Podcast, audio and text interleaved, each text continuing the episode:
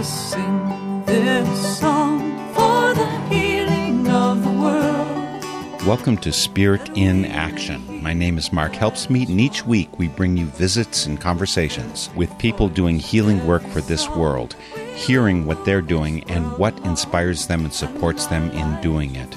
Welcome to Spirit in Action. A few weeks back, I was at the Wisconsin Grassroots Network Annual Festival, which is a lively, informative, and energizing collection of people pulling together for a whole lot of organizing for the common good. During this year's visit, I ran into Eric Howland, who I first really connected with as I was just starting to syndicate these Northern Spirit radio programs, as he was involved in the startup of a low power FM station in Madison, WIDE LP FM. So here's a shout out to folks listening in Madison, and of course to folks listening via stations all across the United States. The point is that Eric Howland was at the Wisconsin Grassroots Network Festival to share information about an organization called MOSES, Moses, an acronym for Madison Organizing in Strength, Equality, and Solidarity, concerned mainly with advocating justice system reform.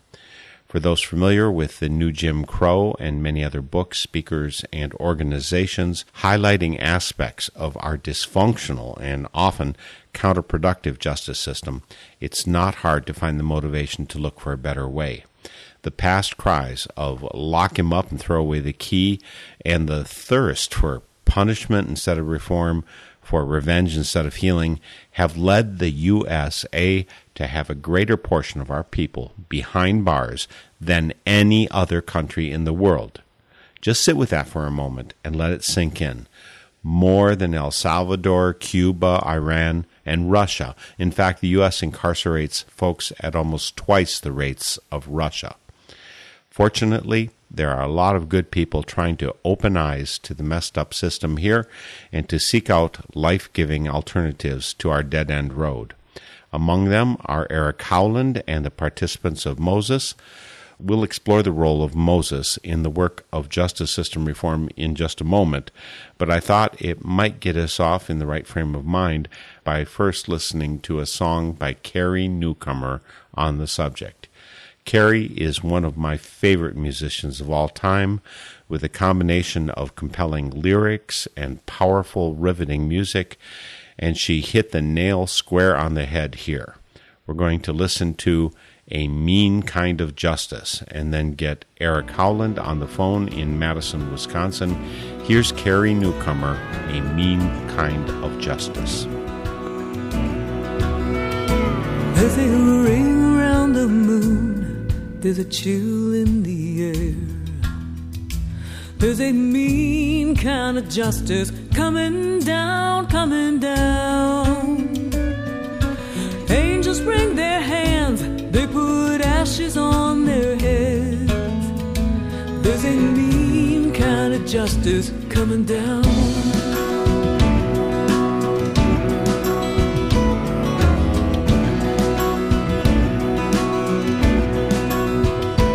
It don't ever stop a thing an eye for an eye, tit for tat.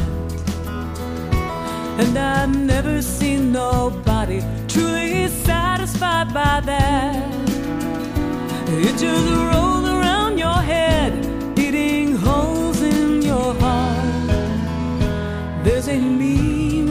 Justice coming down.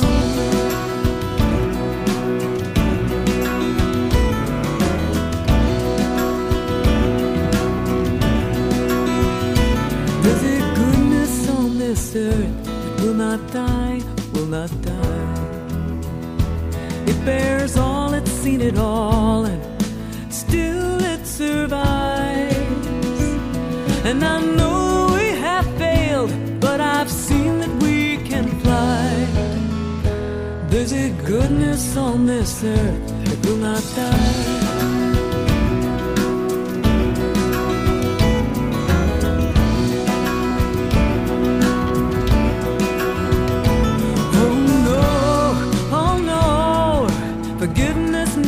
No, forgiveness never sleeps. gets its due and says human life is cheap.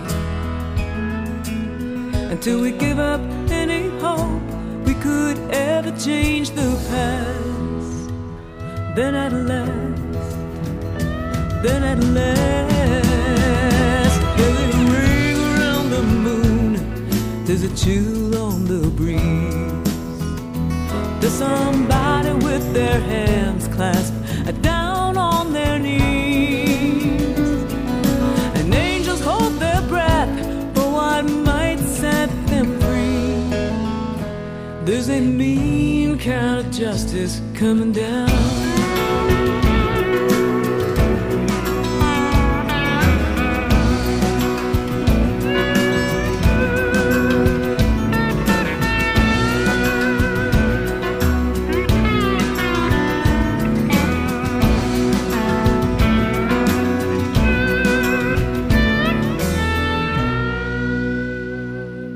That was Carrie Newcomer and her song, A Mean Kind of Justice. And now to the phone with Eric Howland, President of Justice System Reform Efforts by Moses. Eric, I'm so happy to have you here today for Spirit in Action. Thank you for having me. It's good to be here.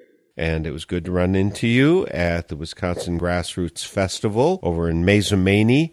Are you a regular associated with Wisconsin Grassroots Network? Well, we've been there the last couple of years, and it's a great opportunity to connect with a whole network of progressive people in Wisconsin, so in south central and southwest Wisconsin. So we like to go, and we've been there the last couple of years. And when you say we, I didn't happen to notice if you had a display table. I had one there for Northern Spirit Radio, and of course was making contacts. There are so many good people doing world healing work that are part of Wisconsin Grassroots Network that uh, it was invaluable that I be there just so I can connect with the pulse of uh, the good work happening around here. Did you have a table, or do you just go to listen and uh, absorb good ideas, or do advocacy of other sorts? Right. We did have a table, and it was great that a lot of people stopped by, and uh, we had a little more chance to talk to people, you know, about their interests relative to our interests. We also did a presentation on criminal justice reform, so that was a, a chance to get to uh, uh, more people as well. So I have you here today for Spirit in Action because you're president for Moses, M O S E S, actually an acronym for Madison Organizing in Strength, Equality, and Solidarity.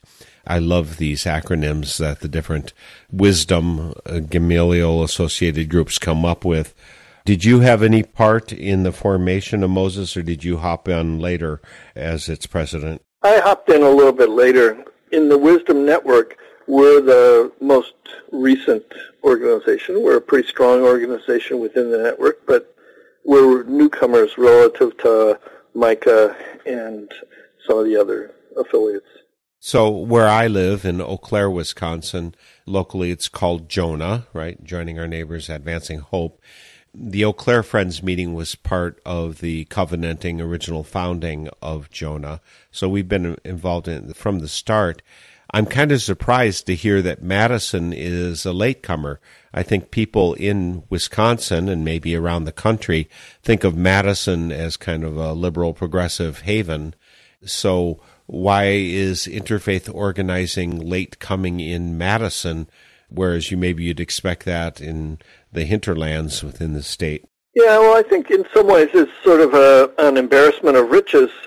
There are a lot of organizations, and I think that in some ways, Madison Urban Ministry was doing the faith-based organizing within Wisconsin, and of course that's a very old organization. Um, and but this particular focus on criminal justice, you know, a number of people came together and they wanted to do sort of policy work. So not so much in the way of uh, direct service to folks, but trying to change both the public perception of the criminal justice system, but also putting a faith underpinning in the way people think about that. You know, like, so what are our uh, values? What are the deep values that we want to see implemented in the criminal justice system? And I think if you take that point of view, then you see that there are a fair number of things that we could change about the criminal justice system for the better.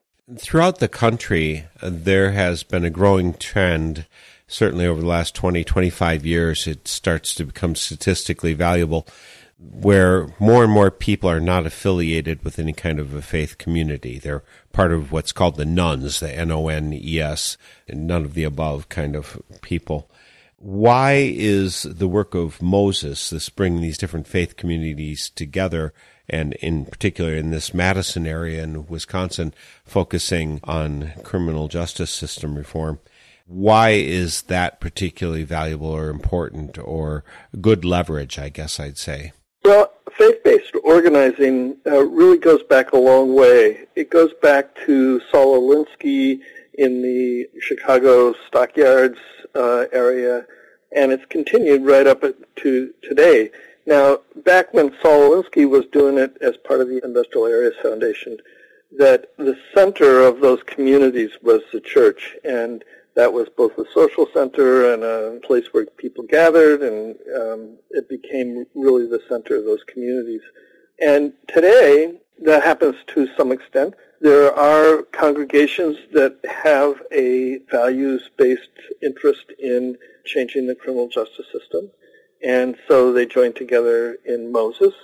But also Moses has a strong connection to people who are either people of faith who have different faith communities than the ones that have joined Moses officially, or who are part of that nun group, but they have a passion for criminal justice and they come to Moses.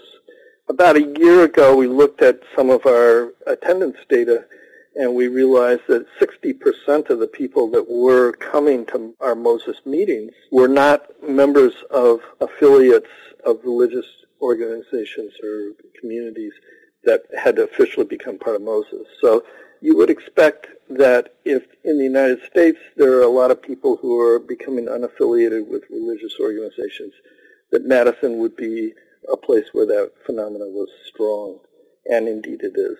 But that doesn't mean that there aren't a lot of people that are interested in criminal justice reform, and Moses has been a home for a lot of those folks. A lot of the different member groups that are part of Wisdom, which is again Wisconsin wide organization of these faith organizing groups and Gamaliel nationwide. And so in different states, there's different names, different groups for this. A lot of these different organizational groups, these congregational affiliated united groups, they have multiple issues that they're addressing. So Jonah, where I'm active, uh, you know, it has an environmental subgroup. It has a group dealing with secure housing. It's got groups dealing with prison reform and justice system reform. Madison seems uh, different to me in that it seems to be focused on just the justice system reform. Is that true, or are there also subgroups that are just uh, percolating? No, that is true. Now, to a certain extent, when we start with our focus on criminal justice reform, then our interests tend to reach out. An example of that would be the Dane County Jail, where, according to a commission study, about 40% of the people in the jail have a prescription for psychoactive medications.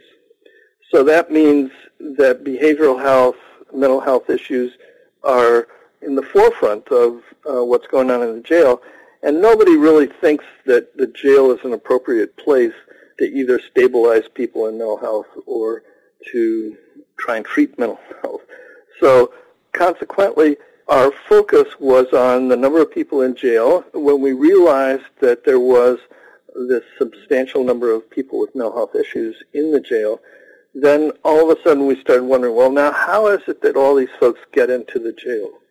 And one of the reasons for that is that in Madison, after a certain amount of time, if a police finds somebody that's having a behavioral crisis, um, then there really aren't too many choices for them. One is to drive them all the way to Winnebago to a state facility there, and the other is to take them to the Dane County Jail.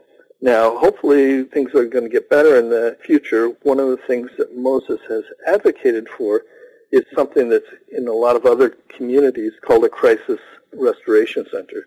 The idea that if somebody's having a mental health crisis, that they could go to this facility for a fairly short time.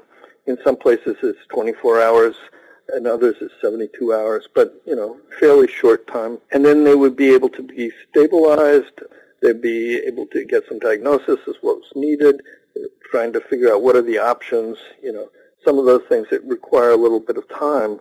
Um, and then somebody would often not need to then go into the criminal justice system. And we would consider that a big win.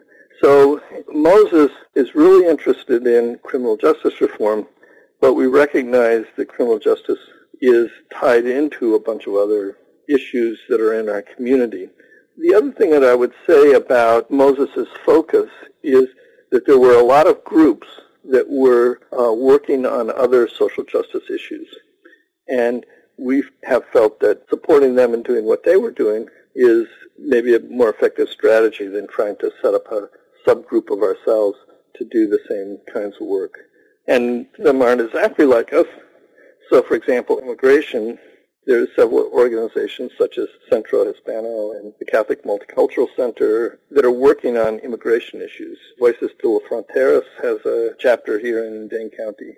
So they're all working on uh, things that we support and that are actually issues that Wisdom Network has taken on, such as driver's licenses for undocumented folks.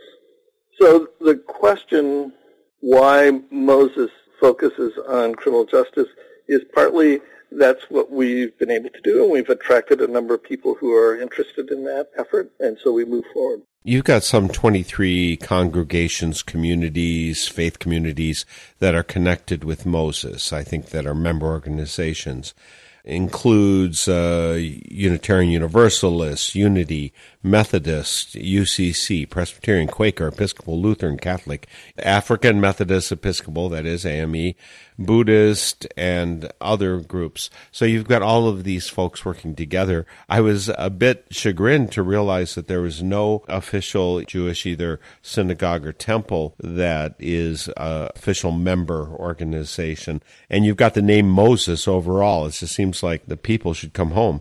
But you do have, I understand, participation by both Jews and Muslims and other folks, even if their congregations are not officially members? Yes, uh, we have an individual caucus where all the people that are not part of a member congregation get together and they think about the the way they want to both engage with the organization and influence it. They have a vote in our business meetings. So they are involved even if the congregations are not specifically affiliated? Yes, that's correct. And I think that's the tension that you were speaking about before, that in this era of declining participation in mainline churches, but an increase in alternative kinds of um, spiritual practices, that it's to be expected that you're going to have a lot of people who have deep values, people of faith that are going to be come into the organization as individuals. Well, let's drill down on a number of the issues related to what's either called criminal justice reform, justice system reform. Uh, both names are used. The website is mosesmadison.org. The link is on northernspiritradio.org, so you can get there in any case. Uh, so let's drill down on some of the issues. You have a page that says, We Believe and starts out with racial equity should be achieved across entire criminal justice system and that it, the system should be guided by the use of publicly available data and information for understanding what's happening for accountability and measuring outcomes. Is that not done? I mean, is that really just missing from the system that the criminal justice system doesn't bother with the data? The criminal justice system does care about data and, you know, like any organization, they like to highlight their best data. On the other hand, there's really no accountability for the criminal justice system. And theoretically, the, accountability of it is through the head of the Department of Corrections, who then reports to the governor, and through the committees in the legislature that have oversight over the Department of Corrections. But in fact, that's a fairly removed kind of oversight. And in terms of so many decisions that happen on the day-to-day level of running the prison system that those get very little oversight. So we are interested in more transparency from the Department of Corrections, and we're interested in changes to those that value the people within the criminal justice system. Is the system here, and we're talking about Madison, Wisconsin in your case, is the system here different from what it is over in Arizona or New Mexico? I mean, we've got listeners in KCEI over in the Southwest. We've got people in California, we got people in Massachusetts, and all across the country. Are the systems that we're dealing with here in Wisconsin significantly different from someplace like California or Massachusetts or Arizona? Yes, I would say that Wisconsin does differ from a lot of other states. One of the ways that we differ is in terms of the way the supervision system. So people who either um, don't go to prison and are put on probation, or people who go to prison, have served their sentences, then are returned into the community and they're on parole. Both of those are considered part of the community corrections or the supervision system in Wisconsin. And the rules for that in terms of how long people are on uh, supervision are quite different between different states.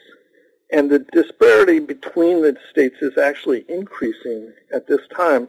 There are a number of states, and what's interesting is to some people is that they're red states that have gone through the experience of trying to incarcerate their way out of any social problems and realizing that that's not a, a meaningful or effective way of, of doing that. And so places like Texas, who have really changed the way they do supervision, the places like California, who have changed the way they do supervision, uh, Hawaii, who have made big changes. So it's, it doesn't seem to be a red state, blue state kind of thing but there's just people that are trying to develop a better system than what we've got right now. I was also interested just this week, uh, somebody sent me a link to a 60 Minutes uh, report about a prison in Connecticut. It was called The Rock. It was kind of a hard prison. And the warden was given a, a mandate to create a German-style wing of the program called TRUE, Truth, Understanding, uh, rehabilitation, and I forget what E is. But anyway, so that's a very different way of running a prison and a very different philosophy about what's effective.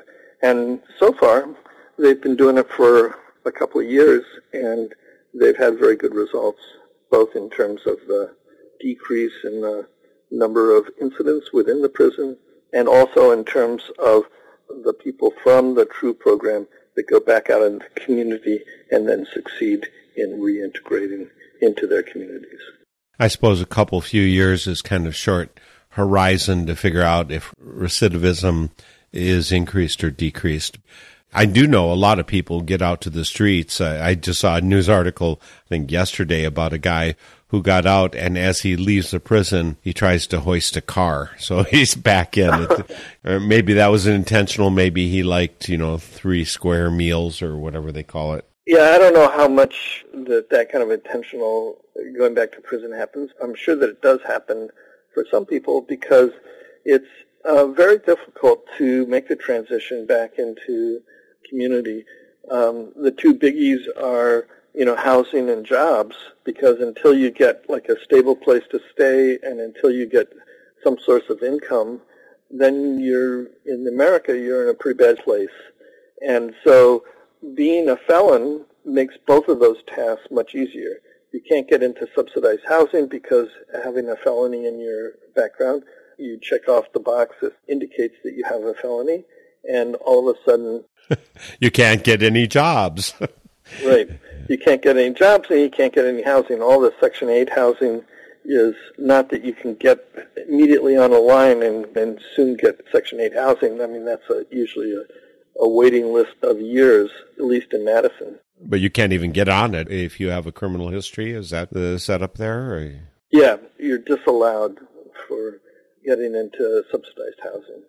And often that means that if you have a loved one that's willing to take you in, but they live in subsidized housing, then if they do take you in, then you have the chance of all of you being evicted from that location. So having a felony is a huge roadblock both for jobs and housing, and those are the those are the major challenges that you want to get to. You know, one of the first things that we deal with in the whole idea about prisons is whether they're there for punishment or correction. I have a, a brother who's a fundamentalist Christian, and he was all, you know, it's like, yeah, we need to punish these people. They did something wrong. And a lot of us think that even if there's punishment, the objective is to change behavior so that they will not commit crimes in the future. I'm assuming that Moses and Eric Howland, and your role as Moses president, that your leaning is towards correction as opposed to punishment. Is, is that a fair thing to say? Well, I think that for our communities, that's exactly what we need. We need to establish people on a basis where they can become uh, productive members of our community. So the idea that you're going to take people that have made some kind of a mistake and that you're going to punish them, you're going to hurt them in order that when they come back into your community, that they will have good feelings towards the community, be willing to work hard to uh, overcome the obstacles and to integrate back into that community. It seems to me that that's a misguided strategy. So we're very much all about corrections, and we're really very much about uh, restorative justice. I personally feel that what we need to do is create a new criminal justice system based on restoration, based on restorative justice. Because otherwise, you're just left with people who often were traumatized in their youth, go to prison, get traumatized by the prison system, then come out, and what are the odds that they're going to be able to uh, make that transition in a productive way? We'll talk more about that in just a moment, but I want to remind folks you are listening to Spirit in Action. NorthernSpiritRadio.org is our website with 14 years of our programs, free listening and download. You can find links to our guests. So when you want to track down this organization called Moses, which again stands for Madison Organizing in Strength, Equality, and Solidarity, mosesmadison.org is their website. The link's on northernspiritradio.org, so you don't have to memorize everything. Also on our site, there's place for comments. Make our communication two-way. Let us know what you're thinking, feeling, advocating. Let's talk to one another. So click comments when you come to northernspiritradio.org. Also, there's a donate button. Full-time work this is, and it's supported not by government, not by corporations, but by you, the listeners. Please support us. And even more important, I want to talk about supporting your local community radio stations. In Madison, um, amongst the communities there that are, are support using low power radio to get out message is WID Madison that radio station was one of the first stations to carry the syndication of Spirit in Action. There's also a station down there that Eric Howland is associated with, WWMV so much power of the community is enhanced by community radio stations, both musically and in terms of the news broadcasting that is included.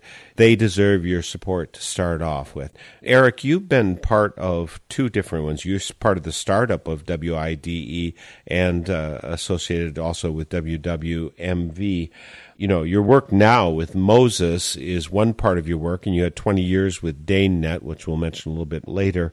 Is your association with all these things because you're super tech? Well, I am technically interested, and I'm interested in how all this stuff works.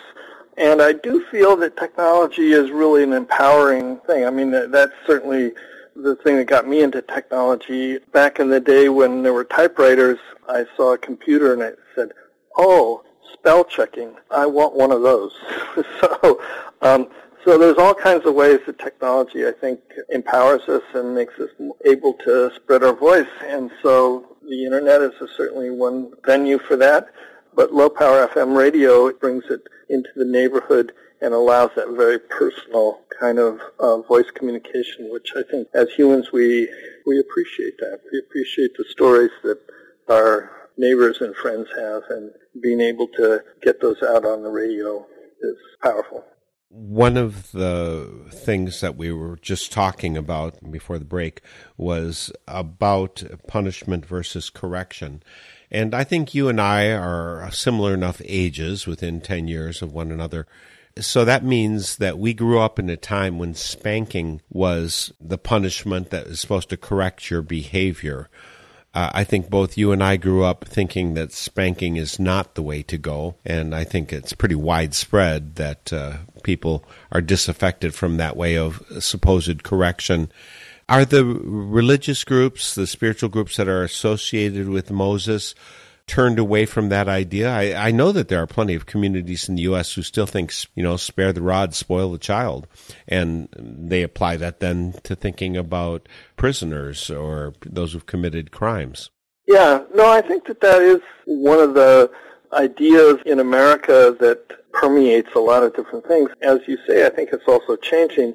Uh, interestingly enough, the DA here in Dane County will speak on that at length about uh, how corporal punishment is the beginning of, of a downward spiral for a lot of kids. So that's certainly uh, something that's in the air here in Dane County, and of course the schools have outlawed corporal punishment.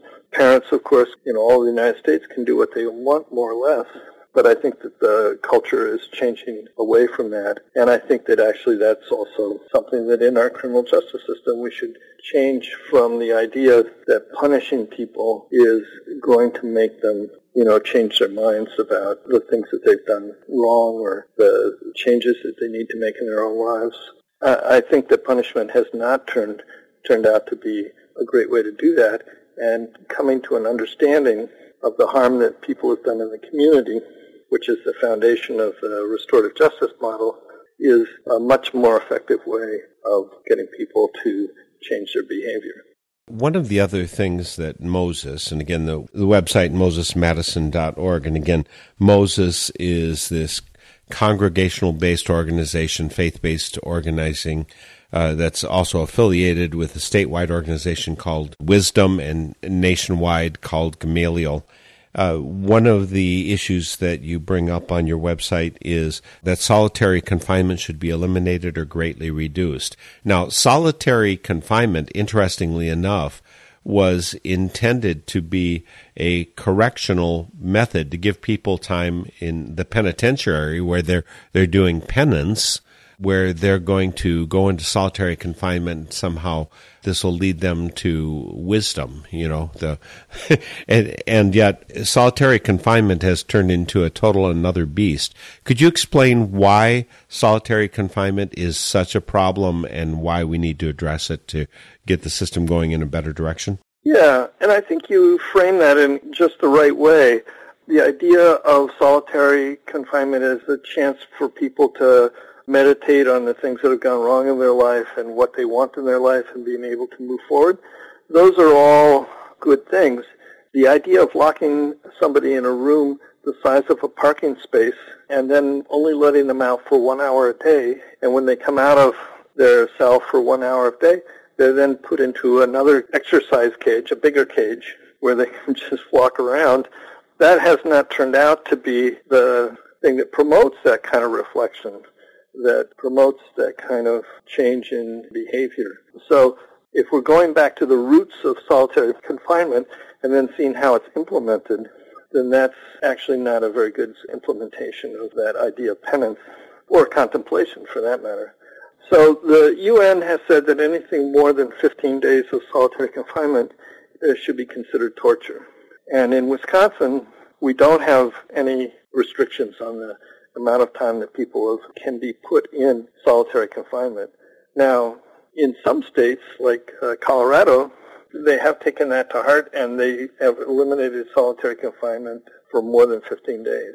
And they do use it, they tend to use solitary there more as a timeout kind of function.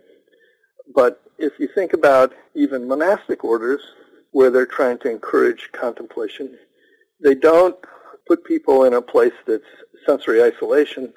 Well, I shouldn't say sensory isolation because if you hear the tapes of what it sounds like in solitary confinement. It's very noisy. There's people screaming, there's people banging, there's people making noise. So in terms of the idea of, the implementation of solitary confinement that we have here in Wisconsin, the idea of peaceful contemplation is it, it doesn't have any relationship to what's actually happening. Again, I think it's useful you point out what they're doing in Colorado.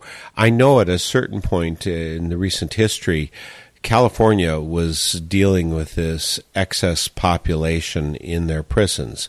I think Wisconsin has had a similar issue happening that the these prisons you have continuously build new prisons because you know three strikes you're out and and let's jail people and what's called crimeless revocation where they get put back in prison not because they committed any crime but because they did something that their parole officer didn't want them to do so, you know, you, you had a beer and you're not supposed to have any alcohol, you're back in prison. Poof.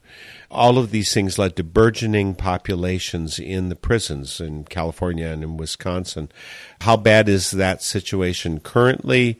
And has anybody done things to move things in the right direction? Uh, has California come back from the precipice? Crimeless revocation is a nationwide issue, and states are, in fact, changing their approach to supervision and in some places you cannot be returned for a crimeless revocation.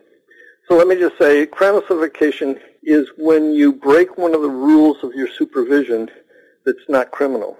The one that you suggest about having a beer when one of the rules of your supervision is that you should drink no alcohol would be an example of breaking a rule of supervision. There are many rules that people have. I've heard of one person that had 76 rules of supervision. And if you're a sex offender, you're in the, that higher range of number of rules of supervision. Many people have noted that it would be difficult for almost all of us to live without breaking any of those rules. I believe there are 18 standard rules that everybody uh, that's on probation or parole get in Wisconsin but then there are extra rules that are added on to that. And sometimes those make sense, those extra rules, and sometimes it's very hard to see the utility of those rules. I have a friend locally who has gone back into prison because he broke this rule or that rule. Sometimes he's done egregious violations and he deserves to get something more than just a slap on the wrist for what he's done. Uh, he, he did crimes actually. And so you know that's that's one thing. But uh, one of the things one of the rules sometimes has been you can't get to see your son because your son is a child and you're not supposed to see a child because your crime is sex related, but seeing and taking care of his son is his crime was with a, an underage girl. It's not something about his son.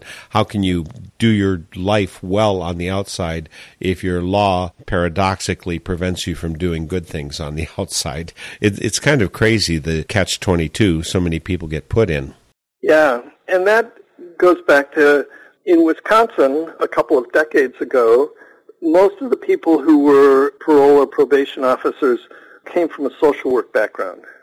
And so you can imagine that people that come from that background have this idea of like, oh, well, what do you need to succeed here and how can we make that happen and here's some resources that you might be able to utilize.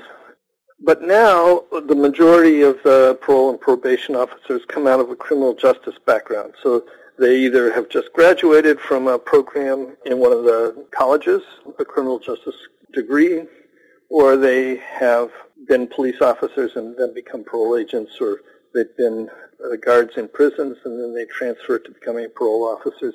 So they have that idea that their job is to monitor people and then punish any infraction or any departures from what the goal is to get people back on track. And as many people have pointed out, the parole officers tend to come from one part of our culture, and many of the people that are on parole come from another part of our culture. So there's not really a great uh, cultural understanding of where somebody would be and what would be a, a dangerous change in their behavior or what would be just an ordinary, you know, everyday activity. An activity that would indicate that somebody was on their pathway to criminal activity. Let's go to another topic. And again, folks, we're speaking with Eric Howland, who is president of Moses, uh, which stands for Madison Organizing in Strength, Equality, and Solidarity, congregational based organizing happening in Madison, Wisconsin, in his case. And there's organizations parallel to this everywhere that you're listening from. So he is president of Moses here in Wisconsin, and their chief issue that they've been dealing with is what's sometimes called criminal justice reform and social justice reform. Their website is mosesmadison.org. On that site, I note, Eric, that one of the points that what you believe as part of Moses is that the system, the jails, the criminal justice system should not be used to generate excess revenue source. Why is that even a question? Why why does that have to be listed? Is that happening in Wisconsin as well as I saw there was a judge over in Pennsylvania who, who actually ends up going, I think, to prison himself because he was producing income for friends of his by putting people in detention. Is that kind of thing happening in Madison or, and across the country? I don't know of any judges that are in that kind of situation. But certainly the profiting on the criminal justice system is true here as well as in most of the country.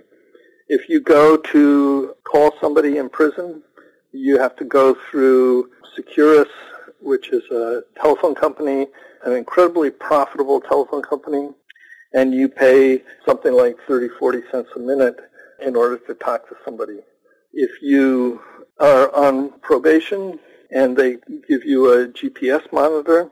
Then for the privilege of wearing the GPS monitor, you have to pay 240, well in Dane County, you have to pay $240 a month in order to be on uh, uh, GPS monitoring.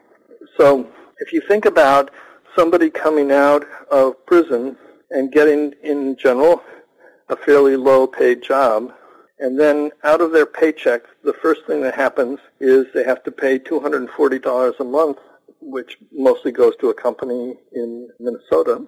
After you've made these payments, you're not going to have very much left to live on, to get housing, to get food, and particularly if you've been, as we were talking about before, you are not eligible for subsidies in both food and housing. So the idea that the amount of money that people are paying out of their own pockets in order to support the criminal justice system is, I think, counterproductive. Similarly, if you are a parent and your son ends up going to Lincoln Hills, Lincoln Hills will then charge Dane County something like $100 a day for that person to house that person at Lincoln Hills and then Dane County will try and collect that from the parents. So I think there's a cap on that at something like $30,000, but for a low-income family, having a, a bill even approaching $30,000 is going to push them into, you know, the same kind of problems that people returning from prison are going to have. They're, they're not going to be able to get food. They're not going to be able to get housing because they will have all these debts. Those are a couple of different ways that the criminal justice system is funding itself and enriching private corporations through collecting money from the people who are either on parole or, in the case of children, the families of those folks. It's crazy, so obvious when you just take a, an open eyed look at it that it's working to achieve the opposite of what it reputedly is aiming at. Instead of trying to do correction and to get people back and have healthy communities, we're trying to guarantee that you'll never be healthy again. It essentially becomes debtor prisons, which are actually prohibited constitutionally in the United States, and yet that's what our so called criminal justice system attempts to do. Do you have in Madison, Eric, Do you have the alternative courts like we have here in Eau Claire? I understand where I live in Eau Claire, Wisconsin, we were one of the pioneers in Wisconsin in terms of using these drug courts, mental health courts, other means that have more flexible efforts to keep people from just going to jail that in fact they worked with people to prevent them going to jail by having more flexibility in what they're doing with them. Do you have these alternative courts in Madison? We do. And in fact, wisdom as a whole and, and Moses has been very strong in advocating for what's called treatment alternatives and diversions. So the idea that people who have either a mental health issue who have an alcohol or drug issue, who have, you know, poverty issues, all those folks should not be entered into the criminal justice system. And so the ones, the drug courts that you mentioned, we have those here in Dane County, and we're advocating for the state government who has allocated money towards treatment alternatives and diversions to increase the amount of treatment money that's available. One of the courts that we're particularly interested in is the Restorative Justice Court here in, in Dane County. In fact, Dane County has a whole number of restorative justice initiatives. There's three organizations, the YWCA, Briar Patch, and the Time Bank, who work with young people and restorative justice, some in the schools and some out of the schools. And then the county has a restorative justice court, which is currently just for folks, young adults. So I think the oldest people in that system are 25 years old. And there's only certain kinds of charges that are eligible to be treated with the restorative justice court. But the idea of the restorative justice court comes from a Native American justice system where the individual who is charged with a crime is enters into a circle with a number of other people, and there are community people there as well as county officials and people with a social work background. In that, then the person needs to talk through what it was that brought them to the moment where they did their crime and what kind of amends that they can make to the community for the harm that they caused. And we feel like that's a very strong replacement for the idea of jailing people. If the idea of jailing people is to punish them, as we were talking about before, then this now becomes a chance for people to own up to what their issues are, what harm they caused, what their future way of coming back into harmony with the community.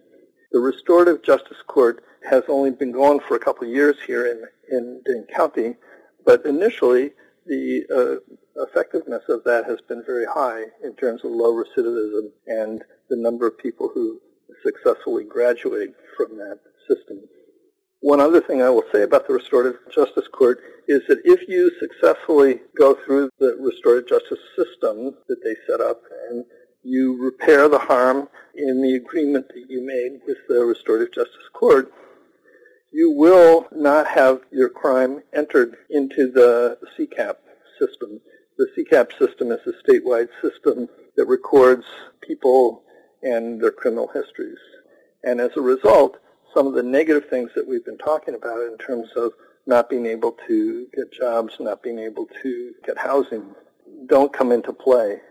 So this is an example of a system, a different system of justice that we have here in Dane County, and that's part of the stuff that's funded with the treatment alternative and diversion or sometimes called TAD funding from the state. There's so many topics we could talk about, Eric, but I think there's one last thing. Now, I know you've been president of Moses, of this congregational based organizing, addressing, in this case, uh, justice system reform. You worked for 20 years with DaneNet before, so you've had lots of other jobs. I'm not sure at which point you got active with Moses, but one of the programs that was being advocated statewide by Wisdom, the umbrella organization for both Moses in Madison, Wisconsin, and Jonah around here, around Eau Claire, Wisconsin, is the 11 by 15 campaign. I think at the point where that was started, there were some 22,000 people who were actively under the justice system, the prison system in Wisconsin, and the objective was by 2015 to get that down to half, to 11. We didn't nearly meet that goal. Where is that progress now? Are we getting better, worse? Is there a similar vision for what we're going to do with our system? Yes, and so the in 2015, when we didn't make our goal of reducing the prison population by essentially half, we then changed the name of the campaign and slightly changed the focus to become the Restore Our Communities campaign.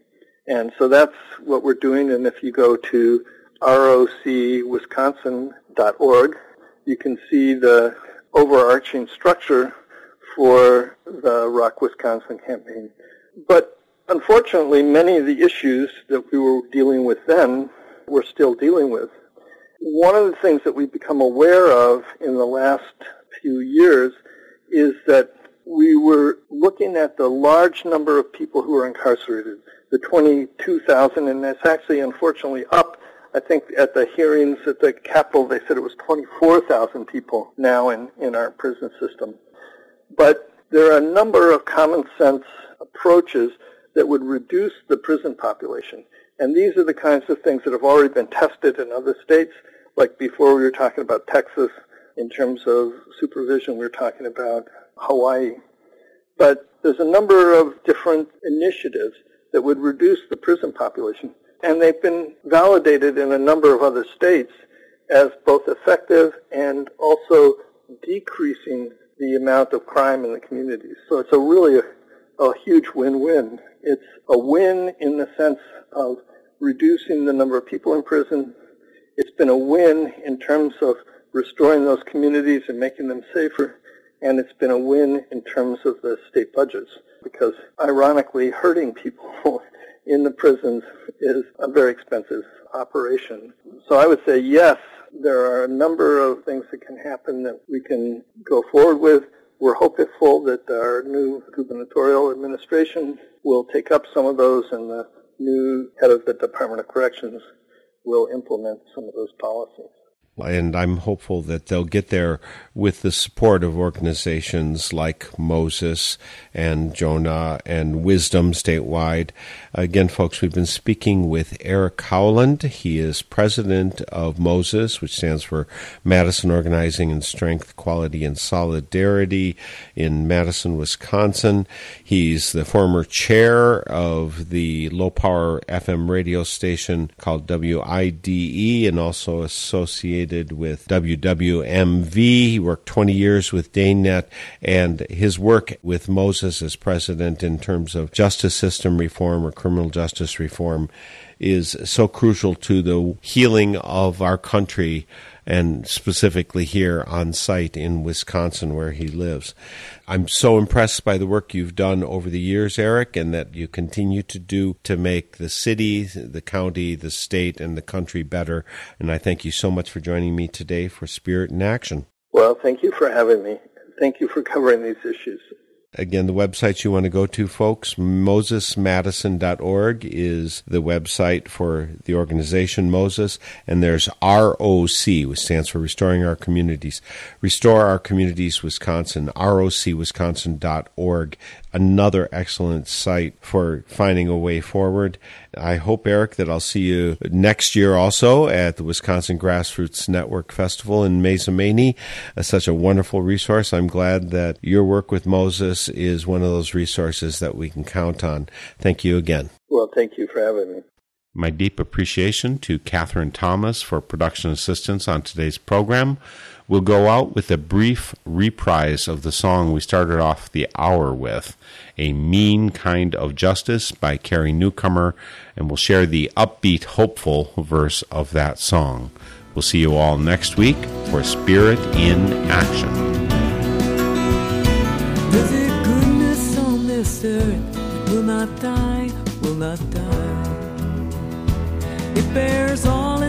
It all, and still it survives. And I know we have failed, but I've seen that we can fly. There's a goodness on this earth that will not die.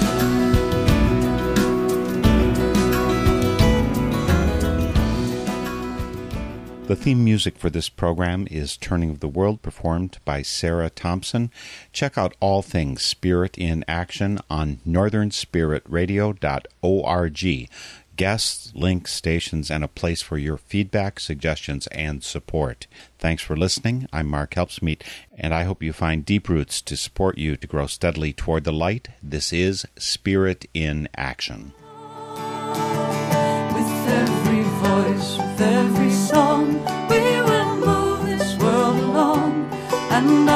lives will feel the echo